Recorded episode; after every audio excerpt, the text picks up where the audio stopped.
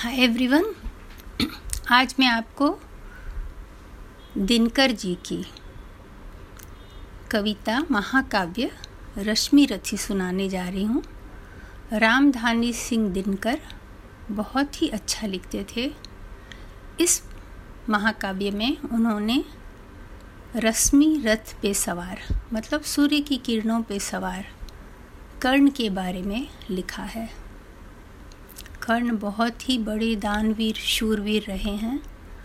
और पहला सत्र जो है ये, उसमें दिनकर जी ने इस बात की, इस बात का वर्णन किया है कि अगर फूल जंगल में खिला हो और महल के उपवन में न खिला हो तो उसका महत्व कम नहीं हो जाता है। जो ज्ञानी होते हैं, उनके गोत्र की पता करने की ज़रूरत नहीं है, कुल के पता करने की ज़रूरत नहीं है। वो जो है, अपने परिचय अपने ही शूरवीरता से देते हैं। आपको पता होगा, कर्ण महाभारत के चरित्र में हैं।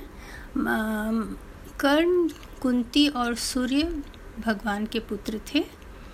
पर कुमारी होने के कारण कुंती ने उन्हें एक पिटारी में नदी में बहा दिया था, लोक लज्जा से, और उनका पालन अधिरथ और राधा ने किया था, जो कि सूत वंश के थे। उनके द्वारा पालन पोषण करने के बावजूद, कर्ण अपने ही मेहनत से अपने चरित्र का विकास किए।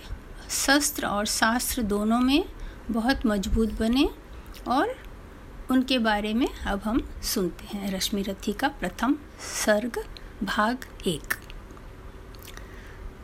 जय हो, जग में जले जहाँ भी, नमन पुनित अनल को।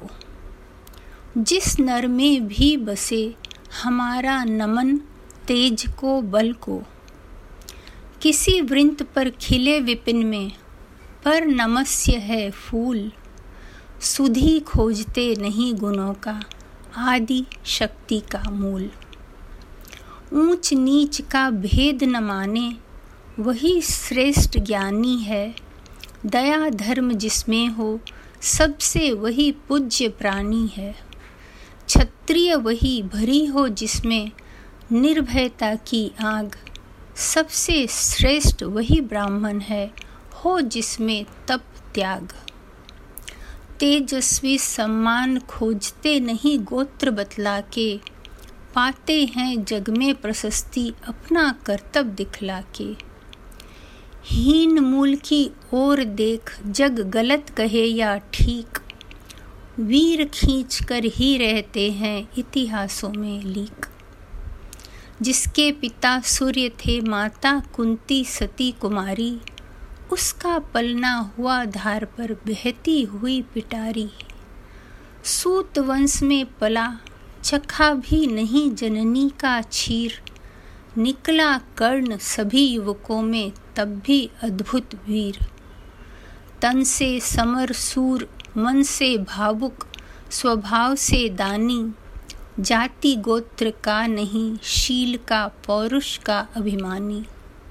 ज्ञान, ध्यान शास्त्र शास्त्र का कर सम्यक अभ्यास, अपने गुणों का किया कर्ण ने आप स्वयं सुविकास। अभी प्रथम सत्र का भाग दो। अलग नगर के कोलाहल से, अलग पूरी पुरजन से, कठिन साधना में उद्योगी लगा हुआ तन मन से, निज समाधि में निरत सदा निज कर्मठता में चूर वन्य कुसुम सा खिला कर्ण जग की आँखों से दूर। नहीं फूलते कुसुम मात्र राजाओं के उपमन में, अमित बार खिलते वे पूर के दूर कुंज कानन में। समझे कौन रहस्य, प्रकृति का बड़ा अनोखा हाल गुदड़ी में रखती चुन चुन कर बड़े कीमती लाल। जलद पटल में छिपा किंतु रवि कब तक रह सकता है? युग की अवहेलना शूरमा कब तक सह सकता है? पाकर समय एक दिन आखिर उठी जवानी जाग। फूट पड़ी सबके समक्ष पौरुष की पहली आग। रंग भूमि में अर्जुन था जब समा अनोखा बांधे। बढ़ा भीर भीतर से सहसा कर्ण शराशन साधे। कहता हुआ, तालियों से क्या रहा गर्व में फूल? अर्जुन तेरा सुयस अभी छन में होता है धूल। तूने जो जो किया उसे मैं भी दिखला सकता हूँ। चाहे तो कुछ नई कलाएँ भी सिखला सकता हूँ। आँख खोलकर देख कर्ण के हाथों का व्यापार, फूले सस्ता सुयस प्राप्त कर उस नर को धिक्कार। इस प्रकार कहकर दिखाने कर्ण कलाएँ रण की सभा स्तब्ध रह गई गई रह आँख टंगी जन जन की। मंत्र मुग्ध सा मौन चतुर्दिक जन का पारावार। गूंज रही थी मात्र कर्ण की ध्वना की टनकार। आज यही ख़त्म करते हैं। अगला स, अगले भाग आपको अगली बार सुनाएँगे। आशा आपको अच्छा लगा होगा। बाय